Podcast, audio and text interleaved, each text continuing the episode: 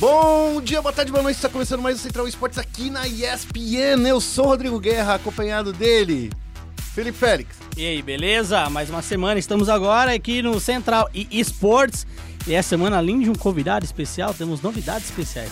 Novidades especiais. Olha só, Félix, já que você já deu spoiler, a gente vai falar, claro, vamos chamar o nosso super convidado, o meu xará e carioquíssima, Rodrigo Cunha. Olá, pessoal, Félix, Guerra, muito obrigado pelo convite, é uma honra estar aqui participando daquele podcast que eu tô sempre ouvindo. Olha só. Então, muito obrigado aí pelo convite. Agora é astro principal dele. É, e pra você, Cunha, que escuta o nosso podcast, pro ouvinte também que não tá participando, mas também escuta o nosso podcast e pode participar via Twitter, né? Mandando ali a hashtag Central Esports com suas perguntas, dúvidas e correções, caso você tenha correção ou adicionar alguma coisa aos novos assuntos. Você pode escutar o nosso podcast agora no Spotify. Ei! Opa! Isso mesmo, você pode ir lá abrir a plataforma do Spotify, você assinante ou não assinante do Spotify, né? Você tem acesso ao Central Esports também lá no Spotify. Agora você não vai ter desculpa, porque não precisa nem baixar o podcast, pode ouvir por streaming. É, porque muita gente fala, ah, mas aí se eu tenho lá na Apple Store, eu tenho que baixar. Ah, mas eu não tenho Apple Store, aí eu tenho que ir no SoundCloud, eu não escuto muito SoundCloud. Isso. Agora, como tá no Spotify, eu acho que o Spotify no momento é uma das plataformas mais abrangentes em relação a áudio, né? É uma das principais plataformas de streaming de música. Isso, então você também aí não tem muita desculpa pra não escutar, né? Agora a gente tá chegando em todos os cantos, vai. É, facilita acesso. Então, assim, você pode ouvir em qualquer lugar, não tem aquela história de, ah, mas aqui eu não tenho esse programa, aquele programa de podcast, então é só na play. É isso. Eu não sei se o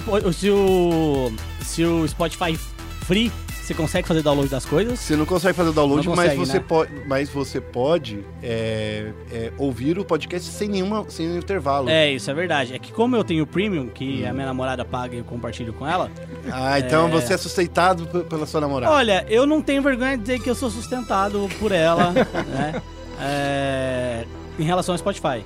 Ah, né? Tudo então, bem. A gente tem que admitir mesmo. Então é isso aí. Ó, vamos falar dos assuntos do programa de hoje, Félix? Vamos falar dos assuntos do programa de hoje. Antes da gente começar, eu falei da galera que participa e tal, a gente recebeu uma mensagem no Facebook do Renato Neves Acorce. Nossa, certo? Renato Neves. É, o Renato Neves, ele... É o Neves, né? Isso. Acho, é o Neves. E ele mandou uma mensagem pra gente falando sobre o HGG de Hearthstone, certo? Isso. Ele mandou uma mensagem e falou, pô, acho que faltou essa informação tava ok, mas faltou aquela. A gente respondeu pra ele e tal, mas a gente só queria agradecer aí também a preocupação dele, né, em mandar também informações pra gente e tal. Ele lembrou que ele, em certo ponto, achou que a gente não deu o devido valor à campanha do Brasil. Não, pô, né? Segundo lugar é o melhor lugar do mundo. É, sim, é o melhor lugar do mundo. Não, mas eu acho que né? É muito mais em relação ao comentário. Acho que eu e você, a gente mencionou que em nenhuma... A gente não via nenhuma chance do Brasil vencer a equipe da China. Isso. É, e assim, eu acho que isso é uma opinião muito pessoal também, né? Visto que... o ano passado no HGG o Brasil tomou 3-1 também, isso, né? Mas ganhou no Suíço, né? Ele falou, pô, a gente ganhou no Suíço, tinha chance de ganhar. Do meu ponto de vista, não tinha chance de ganhar. O Suíço é uma coisa, né? Uhum. Quando você vai pra uma final aí, jogar uma série muito maior, né? Mais longa, eu acho que é uma coisa diferente, né? Uma série MD5 ainda mais, né? Mas, ó, Neves, a gente super agradece aí o seu contato. E, assim, já fica aqui o convite. Já que você ouve o nosso podcast, olha só que legal. Já fica o convite pra você participar aqui com a gente. Sim, e o Neves tá jogando Magic também, Magic Arena. Ah, então ele tá falando a sua língua aí. Daí vocês vão ter muita coisa de falar de Black Lotus, não, essas Black coisas. Lotus não, né? No Arena não tem Black Lotus. Ah, no chato. Arena é T2. Ah, então tá bom. Tá bom, vamos começar aqui falando nossas noticiazinhas. A gente vai falar aí do que aconteceu na grande final do Arena of Valor International Championship, que rolaram as qualificatórias sul-americanas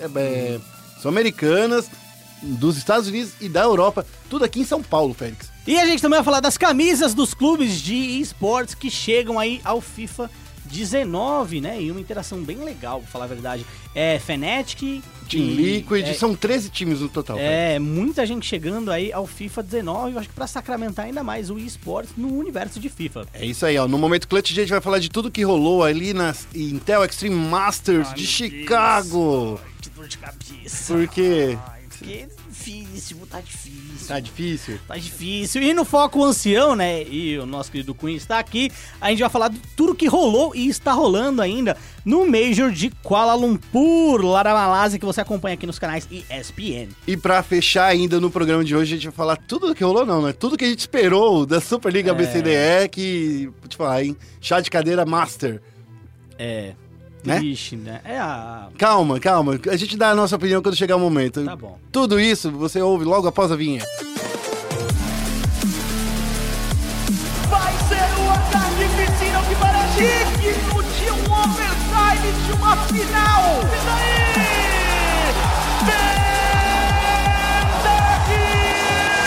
Começando com um giro de notícias, a gente vai falar aí de tudo que aconteceu na Arena Valor, que rolou aqui em São Paulo, com as regionais qualificatórias de São Paulo, Europa... Não, de São Paulo não, né? É, latino-americano, latino-americano, né? É, então, dos Estados Unidos e Europa. Eu ia falar...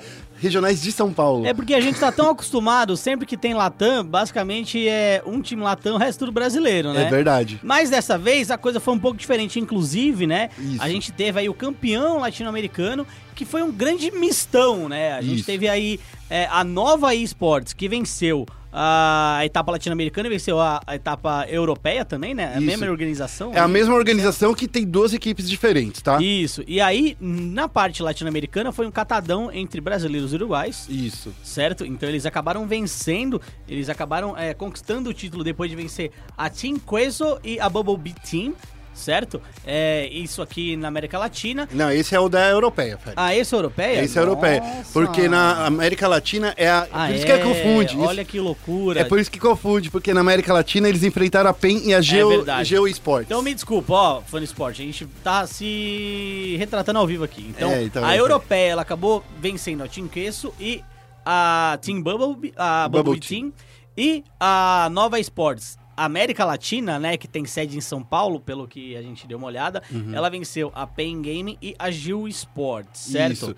A Pain Gaming, a Red Canis e a Cade Stars também já tem equipes de Arena of Valor, mas assim, o que era mais cotado era a Pain, porque ela tinha já vencido a primeira qualificatória latino-americana e venceu de baseada, viu, Félix? Eles teve uma partida que eles venceram na qualificatória para esse torneio, que eles venceram sem perder nenhuma torre. Nossa. É, então. E no Arena of Valor a gente vai falar o seguinte: se você tem um Minion, dá tempo suficiente pra você destruir a torre, tá? É, porque o Arena of Valor, na verdade, ele... Vamos lá, eu vou generalizar, mas generalizar nem sempre é correto, né? Certo. O Arena of Valor, ele tem visto como... a galera vê ele como a cópia do LoL, né? E... Mas não é cópia. É, né? Não é cópia. É, tem o Kong, tem a Mulher Maravilha, tem Super-Homem, tem Batman, tem Coringa. Né? É e não é, né? É. Mas tem o Twisted Fate. Tem o Twisted Fate, vários. Que é o campeão mais fácil de jogar. É, então. Diferente do LoL. Então, essa galera vê, como copy e tal. Mas, assim, o objetivo dele é ser um jogo mobile. Como todo jogo mobile, ele é bem rápido, ele é bem dinâmico. Isso. Por ser bem rápido, bem dinâmico, ele quer que você ganhe ouro muito rápido. Isso. Então, é muito mais fácil, realmente, você destruir as estruturas, como torres, né? E você ganhar dinheiro. Então, vencer uma partida sem perder uma torre, realmente, é um feito... Nesse jogo, um feito grande, nesse entendeu? Jogo é um feito muito grande. No LoL é até mais normal isso acontecer, né? É raro também, claro, né? É difícil... Mas isso acontece. No Arena of Valor é muito mais raro ainda. E aí, nos Estados Unidos, né, a campeã foi a Alliance, que não é a Alliance da Europa. Mas significa a mesma coisa. É a mesma coisa. E ela venceu a Vini Vinivici.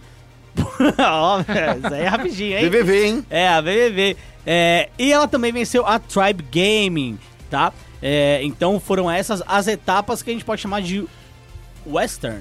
Essa é a etapa ocidental, né? Ocidental, né? Então, assim, ó, a grande final, né, vai acontecer aí, não aí, vai acontecer em breve, viu, Félix? Vai acontecer em dezembro, a gente já vai estar olhando tudo, ó, só pra você ter uma ideia, vai estar em jogo $600 mil, tá?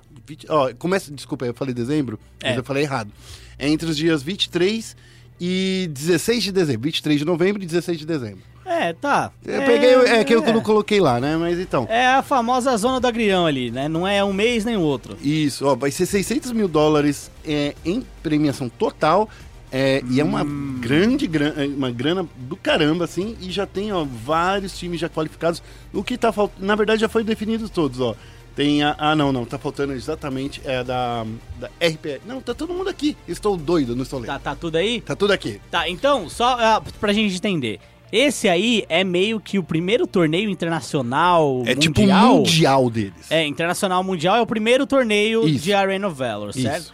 Então, a gente meio que tá no estágio tipo League of Legends com isso em 2011.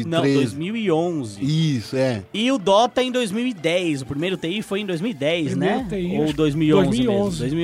Então, a gente teve aí 2011 também. Então, a gente meio que...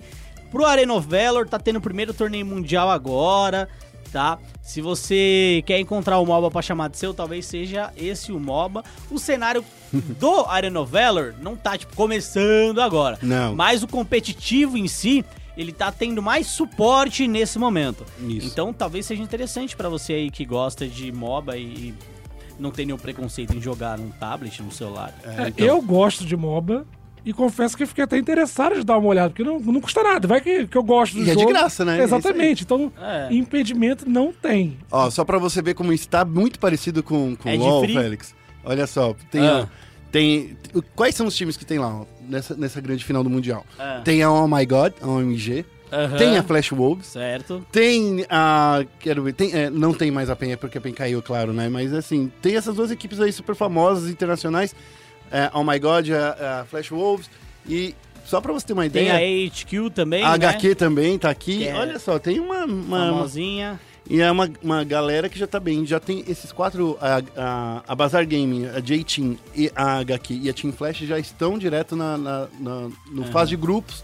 E vai ter também uma fase de entrada igualzinha a gente já conhece com o LoL. É, mesma aquela coisa, famosa, né? Que nem a gente já conhece também no Dota e... É. Que é, tipo, a parte que o povo joga de casa e depois vai pra LAN jogar. É, a galera copiando modelos ruins aí. É isso aí. Competições. É isso aí. Olha só, o torneio, só pra repetir, né? Começa lá no dia 23 de novembro e vai até o dia 16 de dezembro. É, vai ser disputado lá em Bangkok, que é longe pra caramba. Nossa, não sei onde fica, véio. Bangkok. Sei lá, mano. É longe. Bom, vamos para a próxima notícia, Félix? Vamos para a próxima notícia e a gente vai falar sobre as camisas de clube de eSports chegando ao FIFA. Uma nova atualização aí trouxe ao FIFA 19, tá? Uniformes de 13 times famosos já no eSport. Então, vou citar alguns deles aqui, né? Porque eu acho que tem gente que conhece alguns, tem gente que conhece outros. Isso. Mas eu acho que todo mundo deve conhecer a Team Liquid, a Navi, a Natus Vincere e a SK Gaming, tá bom? Esses são os times que chegaram aí com as camisetas de time, tá? Mas só tem também a Newbie, que é uma camisa muito bonita pra falar no FIFA. Tem a Mad Lions, a hashtag United. Sim. E essa tal de SK Gaming. Eu jurava, porque eu lembro que eu tinha visto, eu jurava que a Fnatic ia entrar também nesse pacote. Ah, é. E eu não vi aqui, eu vi a Vitality, eu vi a Envy, que são times lá europeus, né? Mas não vi a Fnatic. Eu jurava que a Fnatic ia estar também, porque eu tinha visto alguma arte, alguma coisa do tipo. Ah, eu acho que você viu, foi a Fnatic, quando eles entraram no competitivo de FIFA. Ah, então eu caí no famoso bait do bait, né? É, então, porque assim, essas equipes aqui, elas já, inclusive, já tem jogadores de FIFA, tá? Todas elas. Não é porque... eles colocaram lá só porque é brother da EA. Uhum. É que eles já têm... Representam os times lá. Significa que, olha só, o caminho que eu acho que eles podem estar fazendo. Lembra o que aconteceu no Overwatch? Você lembra? Quando cada time tinha sua própria camisa dentro do coisa? Isso, aí você pode comprar, mas é diferente, porque aqui... É de graça as camisas. É, aqui é de graça. Você entra lá, clica lá no pacote e faz download dele. No Overwatch, você paga coins específicos da Overwatch League. Isso. Então, são coins que você só consegue comprar por cash, certo? Ou acho que você pode conquistar no baú também, mas é aleatório. É muito aleatório. E aí você pode comprar a roupinha pra cada um do personagem. Então, você não tem um pacote grandão também que você compra de todos, eu acho, né? Ou deve ter, mas assim, deve ser caro. Então, assim, aqui é de graça, no Overwatch é pago. Isso, ó. E aqui acontece o seguinte, pode ser, porque também, só pra... emendar essa notícia com outra que eu nem coloquei na pauta. Como vai rolar também a Champions League lá na Europa, a E-Champions League, pode ser que isso daí seja um caminho dos times usarem a camisa própria dentro do jogo, principalmente os times de esportes que não são filiados ao futebol. Pode ser. Grande parte dos times aqui, eles... tem sede na Europa mesmo, né? Uhum. Tem a United, Footwiz, se não me engano. É, tirando a Team Liquid aí... Né? É, mas um dos fundadores da Team Liquid, ele é europeu. Ah, então pode ele ser que ele holandês. Vá pra... Um dos fundadores da Team Liquid é holandês. É, então, bom... Bom, isso aqui que a gente falou, né? É só um chute, tá? Porque a Electronic Arts não falou nada até agora. Você toma aí pra vocês e brinca de roupinha. É, estamos esperando essa brincadeira de boneca aí. É isso aí. Bom, esse foi o nosso giro de notícias. Agora a gente vai falar um pouquinho de Counter-Strike. A gente vai entrar no IEM, que aconteceu agora em Chicago, logo após essa outra vinheta. Okay, team, follow my command. E no Momento Clutch a gente vai falar aí da Intel Extreme Masters de Chicago, que teve Dani Rigon, que nesse exato momento, Félix, que a gente tá gravando essa... Ela está entrando num avião. Eu ainda... Por que é IEM? Por que não pode chamar de IEM? Eu chamo de IEM. IEM, Intel Extreme Masters. Acho que a gente já discutiu isso em algum podcast. Programa aqui, né? Em algum programa a gente já trocou essa ideia, mas tudo bem. Bom, porque o povo não chama de FUT, não é FUT, entendeu? Não, tá bom. Bom, a competição começou no dia 6, certo? Foi semana passada e terminou no dia 11, ou seja, o domingo mais recente, né? Esse último domingo aí. A gente teve 16 equipes aí lutando entre si pelo prêmio de $100 mil e dentro dessas 16 equipes, duas eram brasileiras... Uma é brasileira. As duas eram brasileiras. Honestamente, nenhuma é brasileira. É verdade. Eu gostei mais hardcore. Mas... As equipes que têm brasileiros. Então, são três que têm brasileiros. Mas nós tivemos três equipes com brasileiros, né? A primeira equipe é a Luminosity Gaming, que tem 5 jogadores brasileiros. Sim. A segunda, a MiBR, né? Que tem 3 jogadores brasileiros. E a Team Liquid, que tem um jogador brasileiro, que é o Taco. É isso aí. Olha só, o Félix. Esse foi um campeonato muito legal, acho que a gente conseguiu mostrar que o MiBR ainda tá se acertando. Nossa, mas não... Mas só que tá se acertando errado, né? Eu acho que eles não têm evoluído muito, Félix, comparado com o que eles estão apresentando de gameplay. O que você acha, Cunha? Eu acho que talvez, a gente não sabe o que passa, obviamente, lá nos treinamentos dele e tudo mais. Isso já fica subentendido, né? A sensação que eu tenho quando eu tô assistindo ao MiBR é que o estilo deles mesmo não bate muito. Não bate muito. E também eles estão um pouco assim, talvez, previsíveis. Porque quando o MiBR estava sendo. A SK estava sendo campeã, tinha aquela questão do FaZe ser super agressivo. Só que se ele for agressivo todo round, os times vão esperar. Sim, claro. Então tem esse mind games, esse jogo de xadrez, que eles talvez precisem, não sei, pensar melhor, treinar um pouco mais isso. Eu não sei o que passa lá no bootcamp deles, mas. É o que eu sinto vendo. Quando eu fico olhando assim pra MiBR, eu comecei a dar uma olhada também em algumas coisas, né? Olha só que coisa legal nesse final de semana.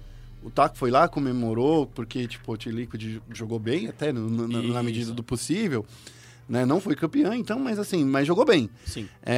E a galera começou assim, volta pra MiBR. Daí ele fez o que eu queria que ele tivesse feito. Holy.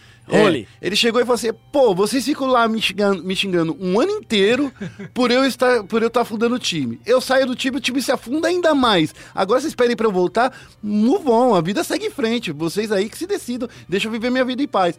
Adorei essa posição do Taco, ótimo esporro que ele deu na galera. Eu não acho que tenha sido um esporro. É um esporro sim, Eu não acho que tenha sido. Eu vou falar uma outra coisa também. Quando o Taco fez essa movimentação, lembra que a gente mencionou que seria muito mais saudável pro Taco do que pra SK na época, claro. MiBR, né? Também no caso. Uhum. Isso vem se provando, né? A gente tá vendo o Taco aí tendo muito destaque, ele basicamente tá fazendo a mesma posição que ele fazia anteriormente, mas ele consegue jogar mais solto. Eu acho que ele tá fazendo algo que ele sempre quis fazer, ele sempre quis mostrar que ele também é responsável por vitórias, certo? E aí, falando um pouco da campanha desses três times com jogadores brasileiros, né? Uhum. Primeiro com a MiBR, que acabou vencendo a Renegades na primeira rodada. Isso. Foi uma vitória contundente, foi uma vitória importante, ponto positivo. Na segunda rodada, né, no segundo jogo, ela teve pela frente a FaZe e ela acabou sendo derrotada pela FaZe. A FaZe também tá entre os melhores times aí do mundo, acho que FaZe e Astralis são os dois grandes bicho papão aí, de quando você fala, junto com a Natus Vincere, né? Mas a Natus Vincere, se não me engano, não tava nessa competição. São os três times que fala, esses times são enrosco. São embuste. E aí, perdeu pra FaZe, perder pra FaZe, né? Acontece. E aí foi jogar contra a NRG. Essa daí eu achei... Essa eu achei... É.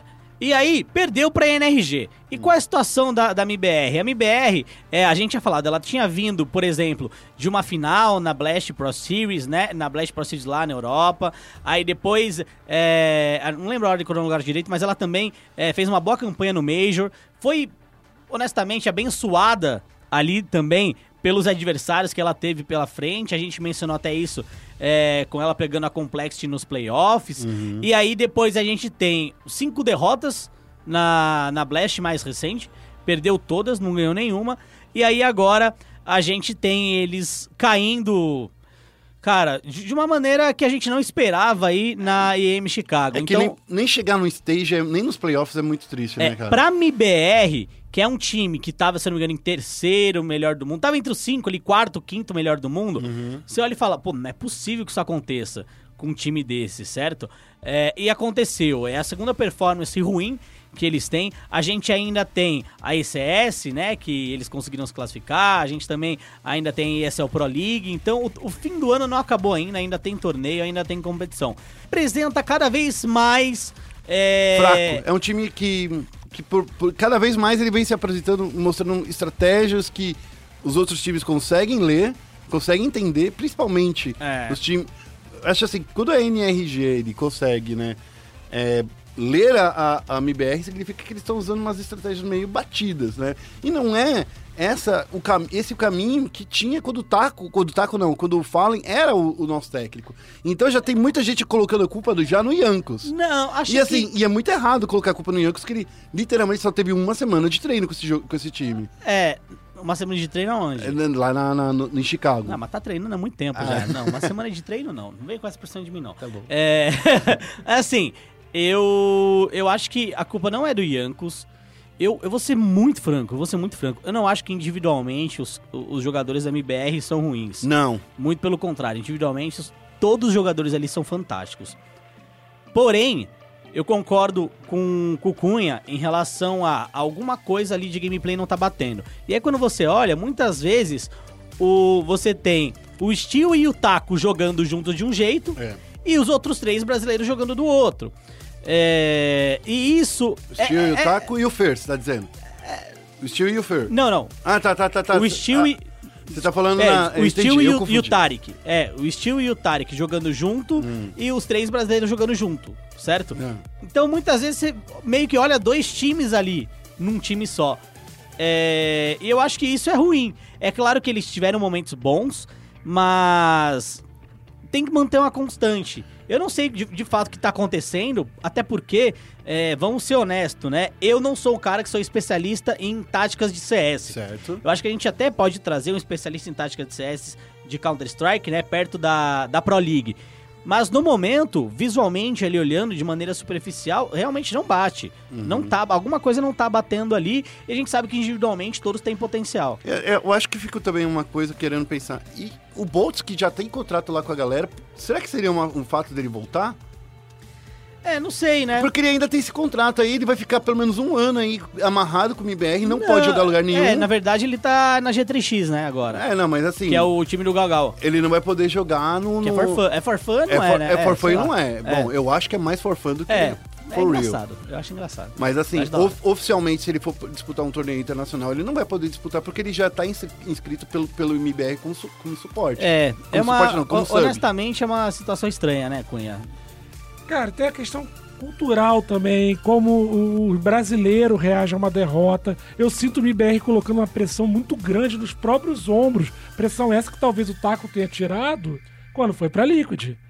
Então, eles querem... Eles se importam com o que a galera diz. E a galera pega pesado, às vezes, cara. Eles GRD... que deixaram, sabe por quê? Vou te falar por que isso aconteceu, viu, Cunha? É uma coisa que eles abriram a porta pra galera criticar eles do jeito que eles criticam quando rolou a primeira vaquinha pra eles pros Estados Unidos. Daí, acha? Eu tava ouvindo uma discussão muito boa nesse final de semana, que era com o Cap, que era com... Quando você abre isso daí, ó, quando você fala pra galera, me ajuda a ir pra lá.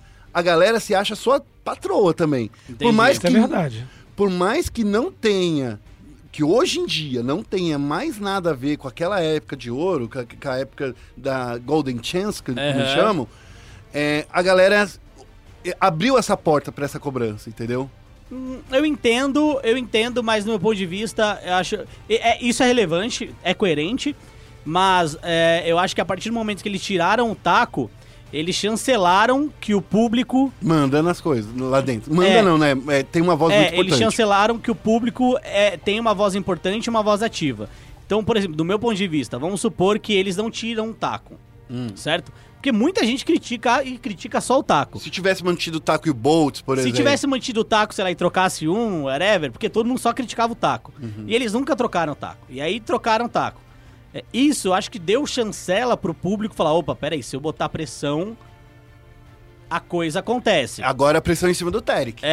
Então, assim, é complicado também quando esse tipo de coisa acontece. E do jeito como aconteceu, lembra? Falaram, o taco quis sair. Não, a gente tirou o taco. Lembra que rolou isso? Que daí rolou... O taco quis sair, não, a gente que quicou ele. E falou, foi usada a palavra kick, que quando, eu acho que na linguagem do esporte, quando você fala assim, eu quiquei o cara... Agressivo. Eu acho que é muito agressivo. Né? Então, assim... Eu nem sabia, porque, por exemplo, do que eu acompanhei, eu vi o taco falando que ele tinha escolhido sair... E que, inclusive, ele estava muito certo dessa decisão, que tinha sido bom pra ele e tal. Eu nem sabia dessa história do que isso é muito mais pesado. Quando a galera fala assim, acho que foi até que foi o Coldzera que soltou meio que sem querer, né? Ele tava trocando uma ideia normal, mas assim, tipo, quando a gente quicou ele, daí tipo assim... então ele não falou assim, a gente quicou ele. Assim, se eu fosse a MiBR, na época eu tinha falado, eu teria tido uma conversa com o Taco e falado, Taco, a gente vai te quicar ou não vai te quicar, não sei o que aconteceu, mas assim, a nossa comunicação vai ser que você optou sair. Uhum. Você peita essa responsa? Uhum. Se ele fala, não peito, aí é uma treta. Se ele fala, eu peito, porque pra ele peitou. Uhum. O Taco peitou essa responsa. E eu acho Sim. que ele... ele peitou. Falando bem a real, eu acho que foi bem ele mesmo que quis sair. Porque então, ele não aguentava mais essa pressão de ficar toda hora. Pô, deu um problema, culpa do Taco, porque entrou sem olhar.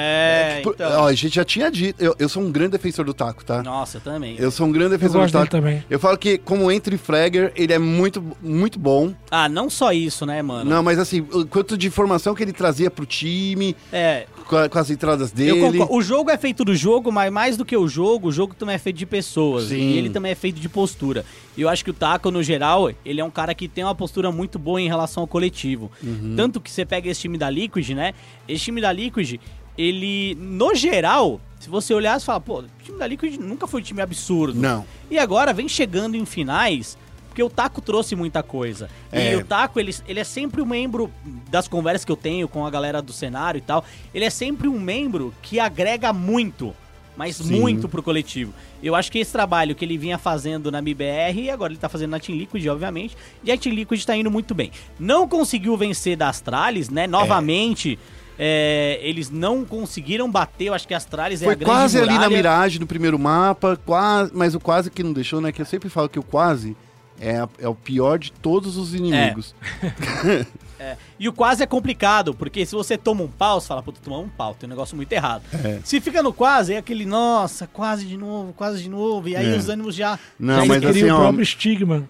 Com certeza. Nessa grande final, só pra você ver, Félix, foi 14-16, né, 14 pra Liquid, 16 pra Astralis na Mirage, daí na Nuke passou pela metade. Foi 7 pra Liquid, 16 pra Astralis, claro, né? E na Inferno ainda, quase outra metadinha. Se fosse dividir, seria 3,5, 3 mapas e meio. Que foi na Inferno também com 16 pontos ali, ou coisa pra...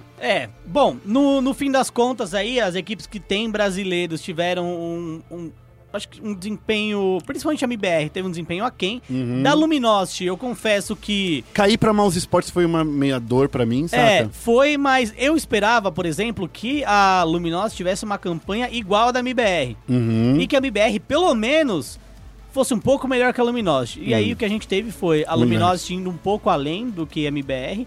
Acho que também tava num chaveamento mais tranquilo. Tava sim, porque quando ele não pegar a FaZe logo no primeiro chaveamento foi muito duro aí pra MiBR. Vamos concordar com isso. Pegar no primeiro chaveamento a FaZe Clan pra cair pra Lower, pegar a FaZe foi muito duro pra MiBR. Sim. Mas foi no segundo, né? Porque eles venceram a Renegades e aí depois pegaram a FaZe. Já a Liquid, ela tinha um grupo ali muito... A Liquid não, a Luminosity tinha um grupo já forte, perderam a primeira partida pra Liquid. E depois eles caíram lá, foi pra Mouse Sports. Aí foi... Isso. Aí doeu. É, Mouse Sports também é um time bom, né? Mas, fazendo dói, né? Campanhas. Não é um time ruim. Não é, mas dói. É que eu tô falando, que a dor é dor, né? Dor é dor. No final das contas aí, foi eu acho que uma grande IE, hein? $250 mil aí pra galera distribuído aí. Eu acho que foi uma boa campanha. Você gostou no final das contas?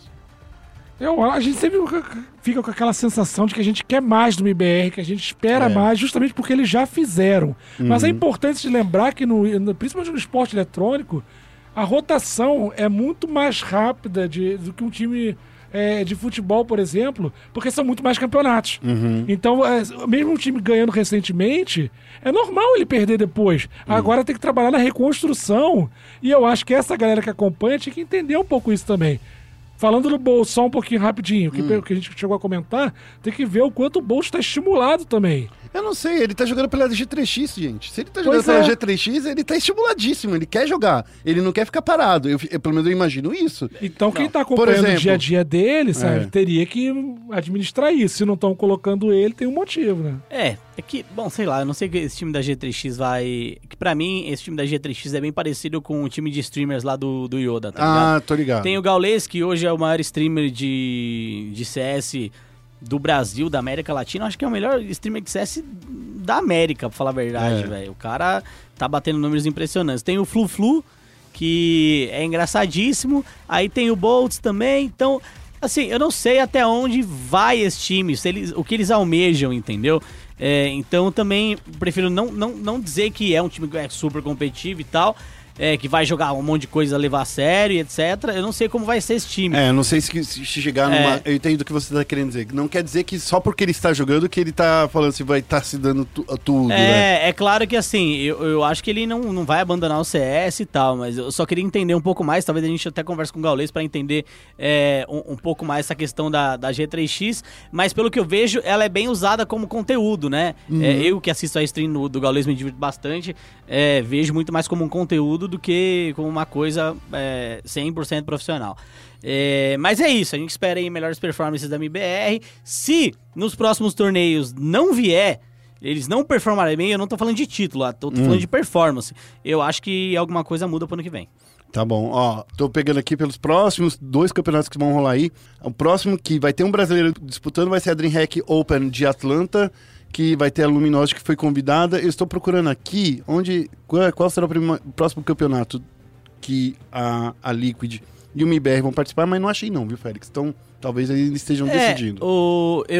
Certamente tem a ESL Pro League e a ECS. Sim, a ECS provavelmente... Isso, certamente tá abrindo tem aqui... esses dois torneios. Acho que são os dois grandes torneios. Tem Blast no início do ano que vem, mas ECS e ESL Pro League é certeza. A Supernova de CSGO de Malta vai ter a Liquid, já tô vendo aqui. E a ECS vai ter o MiBR e a Liquid também. Então, isso. Então já... essa Supernova de Malta, não sei os times de cabeça, não lembro data também. Mas, se eu não me engano... Tem a Big, a Gambit, a Hellraisers, a Kinguin, a NRG, a Tailu, a Virtus Pro e, é claro, a Liquid. É isso, então eu tô certo. Esse torneio é o torneio certo pra Liquid vencer. Isso. É um torneio que, assim... Tem grandes nomes, mas não são um nome gigante. Isso, né? A Big é um bom time, a AVP é um bom time, tem bons times. Mas esse, do meu ponto de vista, é o torneio... Que dá que a Liquid vence... Levar um troféuzinho pra casa. E leva um troféuzinho, porque essa equipe tá merecendo levantar. É isso aí. Olha só, gostei. Obrigado. E dá confiança, né? Dá confiança, com certeza. Mano. É isso aí. Bom, esse foi o nossa mesa redonda, quase lateral, né? Que você não vê aqui que a gente tá gravando, a gente grava de ladinho.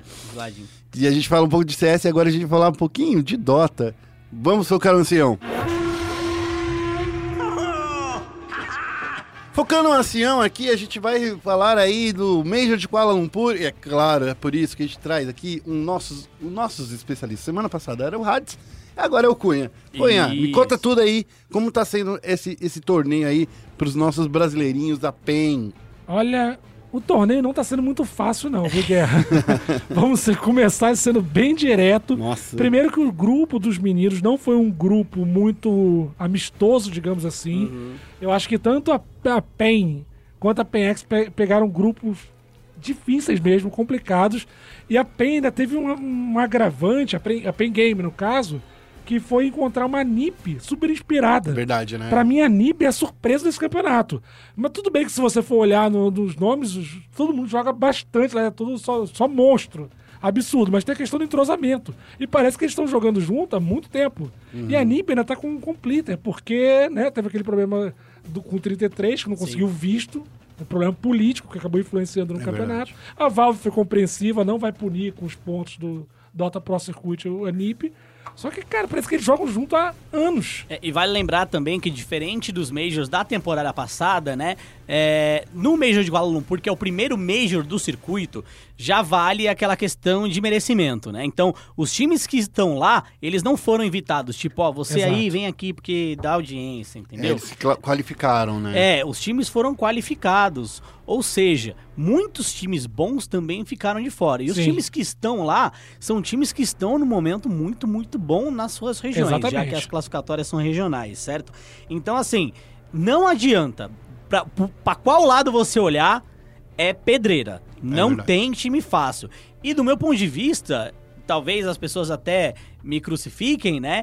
Eu acho que a PEN, sim, do que a gente viu ali, era... a PEN X, principalmente do grupos, né? E a PEN estavam com um desempenho muito aquém do que a gente esperava. Sim, dá pra concordar, porque a PEN chegou a ficar em terceiro do grupo, conseguiu ficar na frente da JStorm. Do grupo A, né? E isso. Já a PEN X pegou aí a Alliance, Virtus Pro, ficou em último do grupo.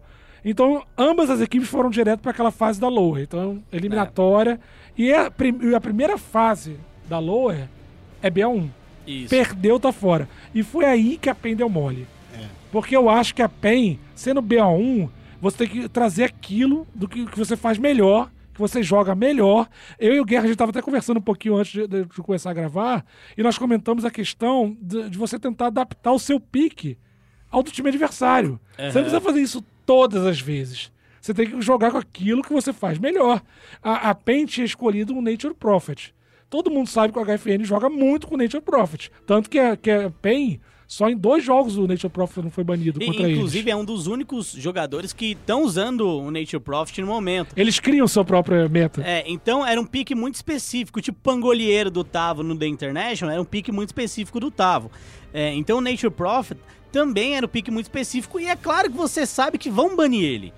Vão banir ele, não tem como, vão tirar ele do jogo. E eu concordo, numa série Best of 3, né, melhor de 3, melhor de 5, às vezes até vale você pegar picks que counteram o seu adversário.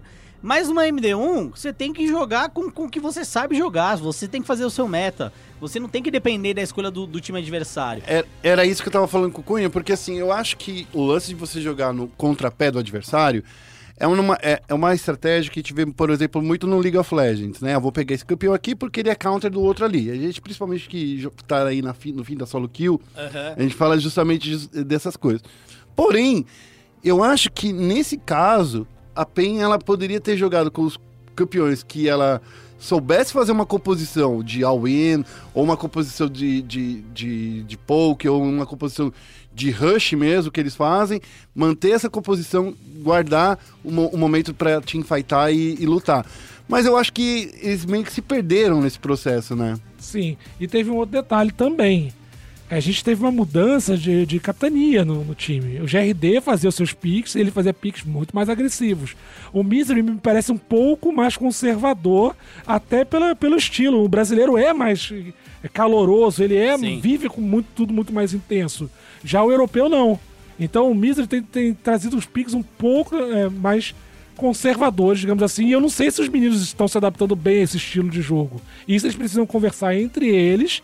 E porque, assim, o que eu acompanho de Twitter, de Instagram, de vídeos que eu vejo deles, eles se dão super bem. Então não é problema de convivência, de estilo mesmo. E a questão de tirar o GRD do draft, até da capitania, né, de ser o capitão, foi uma escolha dele, inclusive. Sim. Tá? Isso não foi algo que gerou um desconforto na equipe. Quando eles trouxeram o Misery para ser técnico, eles já tinham em mente, porque o GRD já tinha dado inúmeras declarações que... na posição que ele joga, ser o capitão, fazer as calls e tal, é ruim. Que ele não gosta de ser, que por mais que ele faça bem o trabalho, ele não gostaria de ser, e o Misery veio justamente para isso. Porém, tem essa questão, né? Ele traz, e aí, heróis que a PEN não tá tão acostumada assim a pôr em prática. E aí você tem uma adaptação que você, honestamente, vê problemas muito mais em Major, que tem as melhores equipes do mundo, do que no Qualify, certo? No Qualify, as equipes não vão punir tanto você. Quando chega no Major, elas acabam punindo, e aí a gente teve de novo a Predator vencendo a PEN. Lembrando que no TI, né, do The International, sim, a Predator também foi um dos times que venceu a PEN na reta final, que era justamente quando a PEN precisava vencer, né? Chegaram a ficar 1-1, o que deu que a gente viu, né? E aí depois perdeu, acho que pra Optic, que não conseguiu vencer, teve mais algumas derrotas, então assim, a Predator já é uma pedrinha no sapato da PEN há um tempo. É um time que a PEN fala, esse time aqui eu venço suave, não é. E isso é muito ruim. A Predator é um time filipino, né? Isso. Acho que é. E aí, do lado da PEN X, né, que era o time que a gente não botava uma fé, não botava uma fé. Que era o time 2, né? Tipo assim, quando você vai com o time 2... Não é o time 2. Eu sei, mas assim... Não é o time 2. Mas é que assim, o time principal da PEN é o que... É o do Pingão. Pode ser. Mas a gente não botava uma fé, mas eles também deram sorte de pegar a Tiger, certo? Sim. Claro, sorte, né? Assim, a Tiger foi campeã do Minor, que deu acesso ao Major. Tirando a nave. Isso, justamente. Mas aquilo que a gente mencionou, a nave também já não é um timaço há muito tempo. Chegou na final do Minor, chegou. A Tiger venceu. Mas também não era o melhor time dentre os 16. Então, acho que o verdadeiro duelo de titãs aí é contra a Vici Gaming, né? Que vai ser na noite dessa segunda-feira. Que é a noite de hoje, acho que a gente não transmite esse jogo. Eu acho que a gente vai transmitir o... A gente transmite o primeiro, que é a Alliance TNC. Que é a Alliance TNC, que começa às 11h30 da noite. E logo depois tem o jogo da PEN, infelizmente. A gente transmite o primeiro jogo da rodada, né? Então é esse jogo que a gente vai transmitir. A culpa é sua, Félix, porque você organiza o seu horário pensando que a PEN ia ganhar da Predator aí, ó. Tô brincando, tô trolando. Não, que isso. Mas é isso aí, né? Bom, vocês acham nesse confronto aí contra a Vice? Vai, a gente dá caldo aí com esse time ou não? Eu acho que dá. Porque o que eu vi da PEN X, se fosse antes disso, pelo que eu tinha visto antes desse campeonato, eu achava que não. Eles não fizeram uma boa fase de grupo, mas jogando contra a Tigers, eles mostraram uma sintonia que eu não esperava. Sinceramente, eles conseguiram rotacionar muito bem os heróis. O ADR jogou um absurdo de Kunkka. E isso deu espaço pro CCNC ficar farmando de boa ali na Lagoa, com seu Venomancer no meio, que eu te acharam até um pique ruim justamente porque ia demorar pra entrar no jogo. Justamente, e aí que tá a questão, se você vê o draft da PEN, da PEN X, né, foi um draft meio que faltava um pouco de sinergia entre eles, sim, né? Você olha e fala, pô, mas que estranho, esse draft tá muito estranho, falta sinergia. E na hora que eles começaram a executar a composição, a gente começou a ver que não faltava sinergia na forma de jogar. Na prancheta ali no livro, né, faltava sinergia, mas quando a coisa começou a acontecer, tiveram uns heróis que fizeram o early game acontecer, e aí quando chegou a hora do Venomancer, ele acabou brilhando também. Então foi um draft desconexo, mas que fez muito sentido na hora do gameplay, e isso pode acontecer de novo. Eu acho que não vence a Vici Gaming, acho que não tem chance. Eu sempre sou o chato, né? A China pra mim sempre é melhor, é isso. Mas né? Não pode falar palavrão. A China sempre é a melhor, né? Mas no fim das contas acaba sendo, né? Pela infraestrutura e tal. Eu acho que não vence, mas também se vencer eu vou ficar muito feliz, vou ficar muito contente. Eu acho que tem chance, porque a Vici Gaming não vem de uma campanha tão brilhante assim. Eles ficaram em segundo lugar? Beleza, mas eles ficaram 4-3, ou seja, eles perderam 3 jogos. E se você olhar os outros segundos lugares, foram poucos que passaram assim. Sim. Então, querendo ou não, o chinês pode estar até meio ali. O que a PEN X precisa fazer é surpreender os chineses, ir pra cima e não deixar eles se ficarem na zona de conforto. O que a PEN X precisa fazer é basicamente o que a PEN Gaming fazia, que não fez, exato, e quem tá fazendo é justamente a PEN X agora. Exato.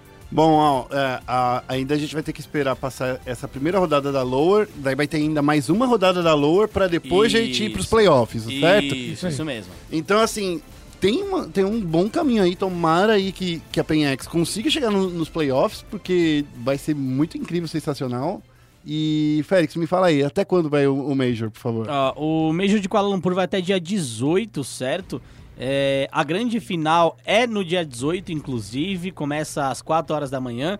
Antes a gente tem a final da Loser, certo? E depois a gente tem a final da... No caso, a final, né? A final de verdadeira. Porque a final da Loser é o perdedor da final da Winner. É o terceiro e quarto, né? É, contra o vencedor ali da Loser. Ali a gente tem a final da Loser. A gente começa transmitindo a final final, tá? A gente não transmite a final da Loser. Nesse dia começa às 11h30, mas aqueles que querem assistir podem começar assistindo o Watch e ESPN. A nossa transmissão ela entra a partir das 3h30, ali, 4 horas da manhã, com a grande final do Kuala Lumpur Major. Só para antes da gente passar para o próximo tema do nosso podcast... Na ESPN Extra. Isso aí, ó. Então fique esperto aí com todas as informações. Entre no nosso site, espn.com.br/esportes, você vai saber de tudo que está acontecendo lá no Major. A gente tem até uma áreazinha dedicada lá só com as informações do Major. Isso aí. Antes de ir pro próximo tema, eu queria perguntar pra você uma coisa, Cunha. Diga lá, manda lá. Como tá sendo trocar o dia pela noite, o dia pela madrugada? Olha, eu tava um pouco acostumado, porque meu filho tem 1 ano e meio, então... Ah, entendi. E ele gosta de ficar acordando à noite, então... Ah, ele gosta... não é pra só encher seu saco, porque não, ele gosta. E ele acaba sendo uma desculpa pra eu ficar no meu Dota, então tá tranquilo. Ah, então beleza. Bom, tô aqui jogando e cuidando do moleque. Isso aí, sabe quando eu tô jogando com a minha gatinha? Agora eu coloco ela aqui, ó, no e ela fica parada? Ela fica parada. Tá, sim. Por enquanto ela está ficando parada. E daí eu fico jogando aqui, ó, com a mão no WQR, a outra mãozinha no mouse, a mão do mouse que mexe mais, ela não gosta. Ó, tá vendo? É por isso que tá no prato ainda, né? Exatamente. Não leva com seriedade o negócio. Isso aí, ó. Vamos falar agora um pouquinho de LOLzinho. Vamos focar o Nexus. Bem-vindo a Summer's Rift. E no Foco Nexus a gente vai falar aí, ó, Félix, que começou a Superliga ABCDE com a notícia, né? Com a notícia mais bombástica de todas, você não vai acreditar, querido ouvinte. Primeiro dia foi incrível. As partidas começaram no horário, só com 15 minutos de atraso. 15 minutos nem é atraso pro padrão brasileiro, né? É atraso. É, pra tolerância. É atraso. É atraso, né? É. Foi que tá atrasado aqui pra ir pra uma reunião, por exemplo. É. Então, é um atraso. É um atraso, claro. Mas enfim, o dia que pegou pesado foi no sábado, Félix. No sábado teve Arena of Valor? Teve Arena of Valor. Que horas foi Arena of Valor? Que começou às 10 da manhã. Aí terminou Arena of Valor? Não, terminou Arena of Valor, era terminou? 4 horas da tarde. E que horas começou a Superliga? De verdade, verdadeira? 7h30 da noite. Mas que horas era pra ter começado a Superliga? 1 da tarde. Ao mesmo tempo do Arena of Valor? Não, é que eles estão em lugares diferentes da BBL, que é a mesma estrutura de galpões, coisa e tal. Certo. Mas são lugares diferentes, entendeu? Quer dizer... Entendi.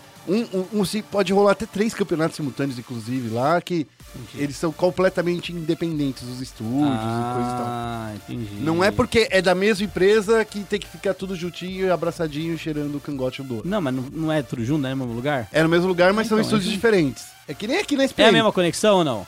São conexões diferentes. Cada estúdio é independente disso, entendeu?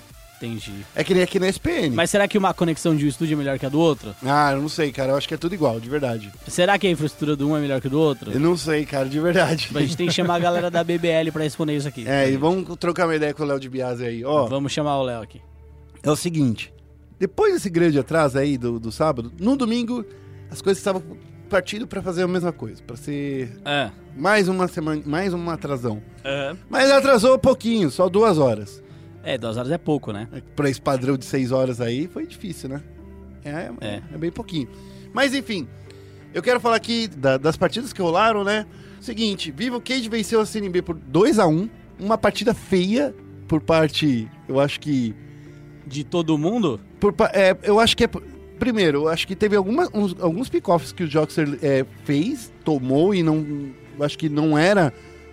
o caminho, sabe? Não era, por exemplo, uma técnica que o Revolta faria, por exemplo. Entendi. Lembrando que o Jokster, ele tá jogando na selva, porque o Revolta... Estava lá na Gamecom. Estava na Gamecom, mas também, de acordo com apurações da ESPN, né, da nossa redação, existe aí um desejo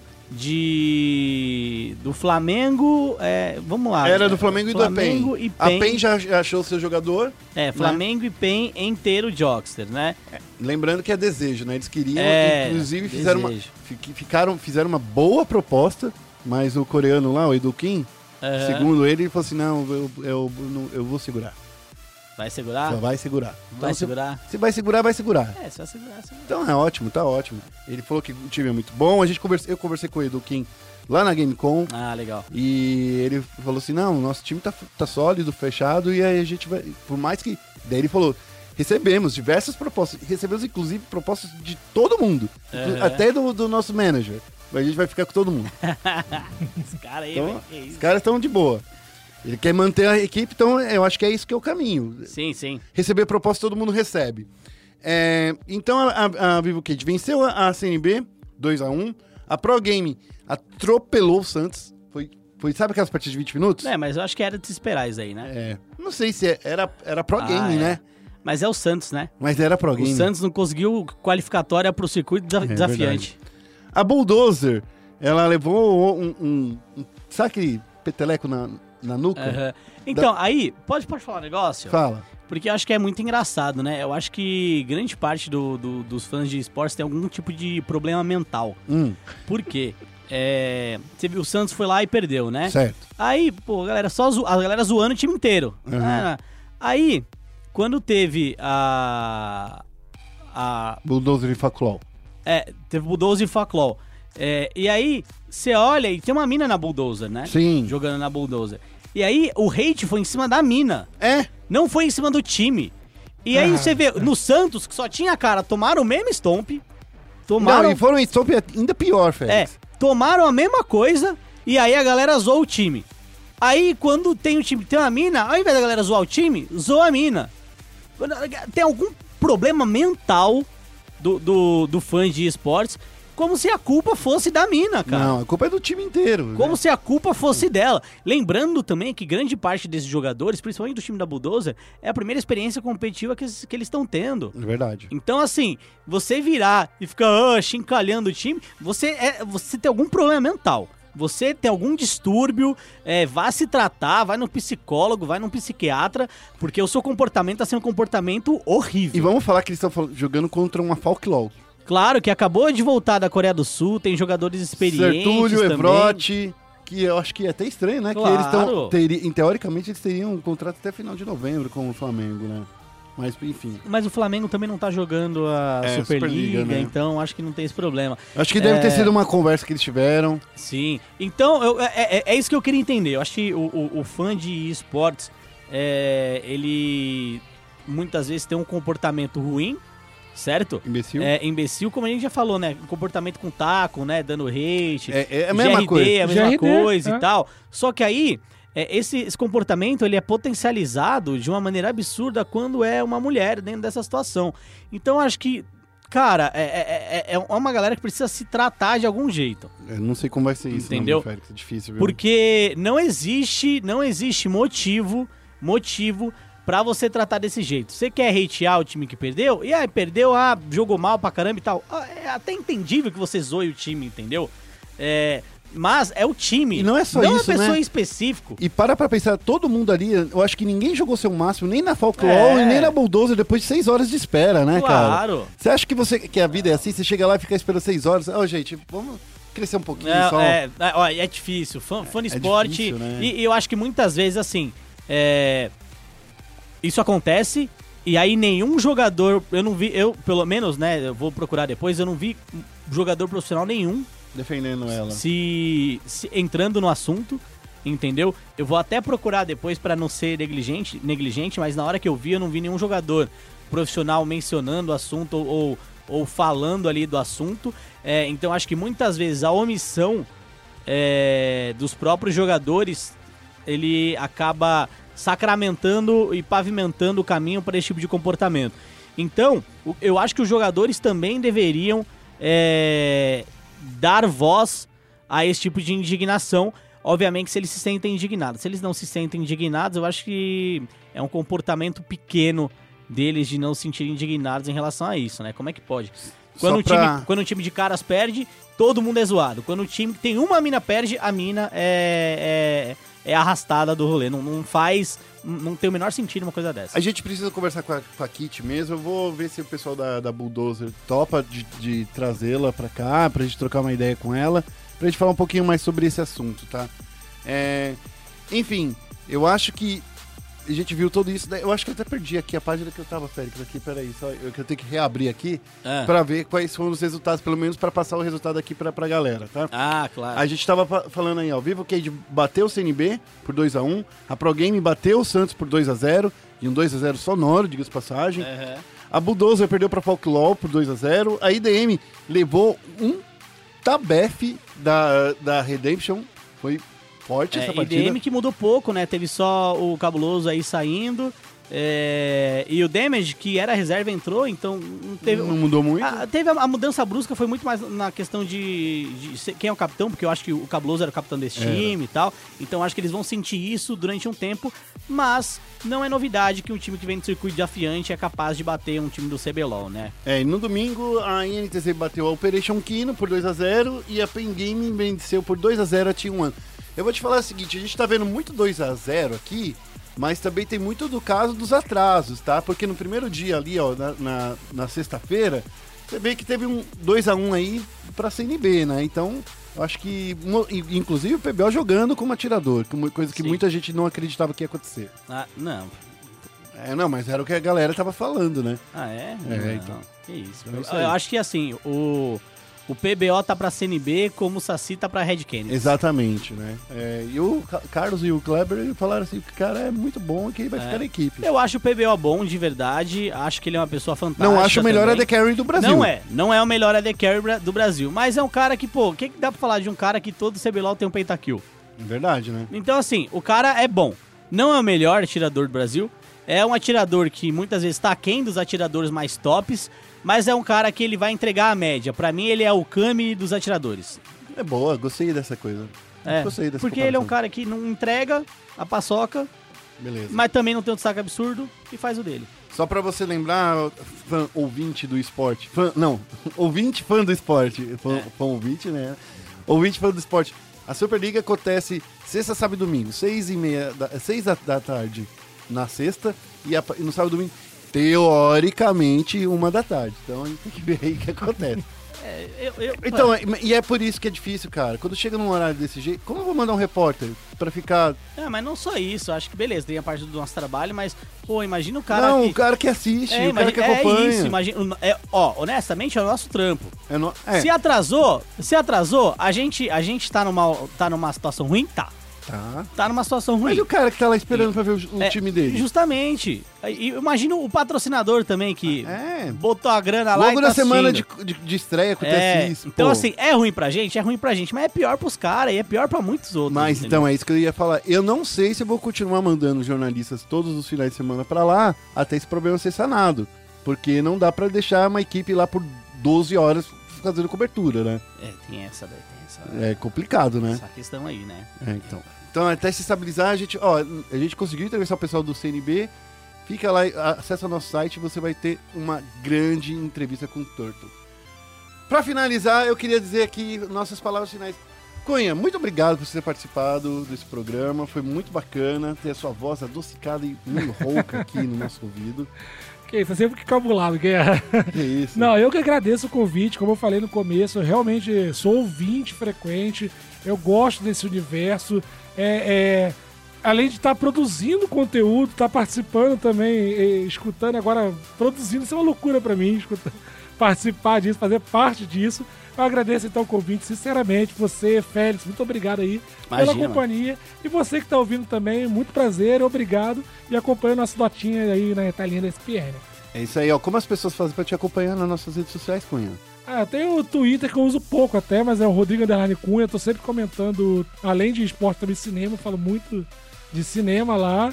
E eu tenho o Instagram que eu atualizo um pouco mais, Rod Cunha CP. Tem foto de filhos ou foto de... Praticamente só foto do meu filho, cara. Então, se você quiser stalkear o filho do Cunha, então é aí. Que isso, ele que coloca lá as informações. Não faz isso não, velho. Tô brincando, gente. Félix, eu queria que você me dissesse aí, ó, como as pessoas acompanham o trabalho da ESPN Esportes, né, pela internet afora. Isso, e ESPN Esportes, você pode acompanhar nosso site espn.com.br/eesport, você também pode baixar o nosso aplicativo ESPN App, seja na sua loja da Apple ou na sua loja do Android, é só lá baixar o aplicativo, porque no aplicativo você também pode ter acesso, além do site, né, ao Watch ESPN. Se você for assinante ESPN, você liga lá na sua operadora, pega o login, pega uma senha e você consegue, além de assistir na ESPN Extra, né, nos canais lineares, você consegue ver a transmissão online também, consegue ver o VOD da transmissão também, é só entrar lá, procurar pelo VOD, fica alguns dias, não vai ficar pra sempre, né?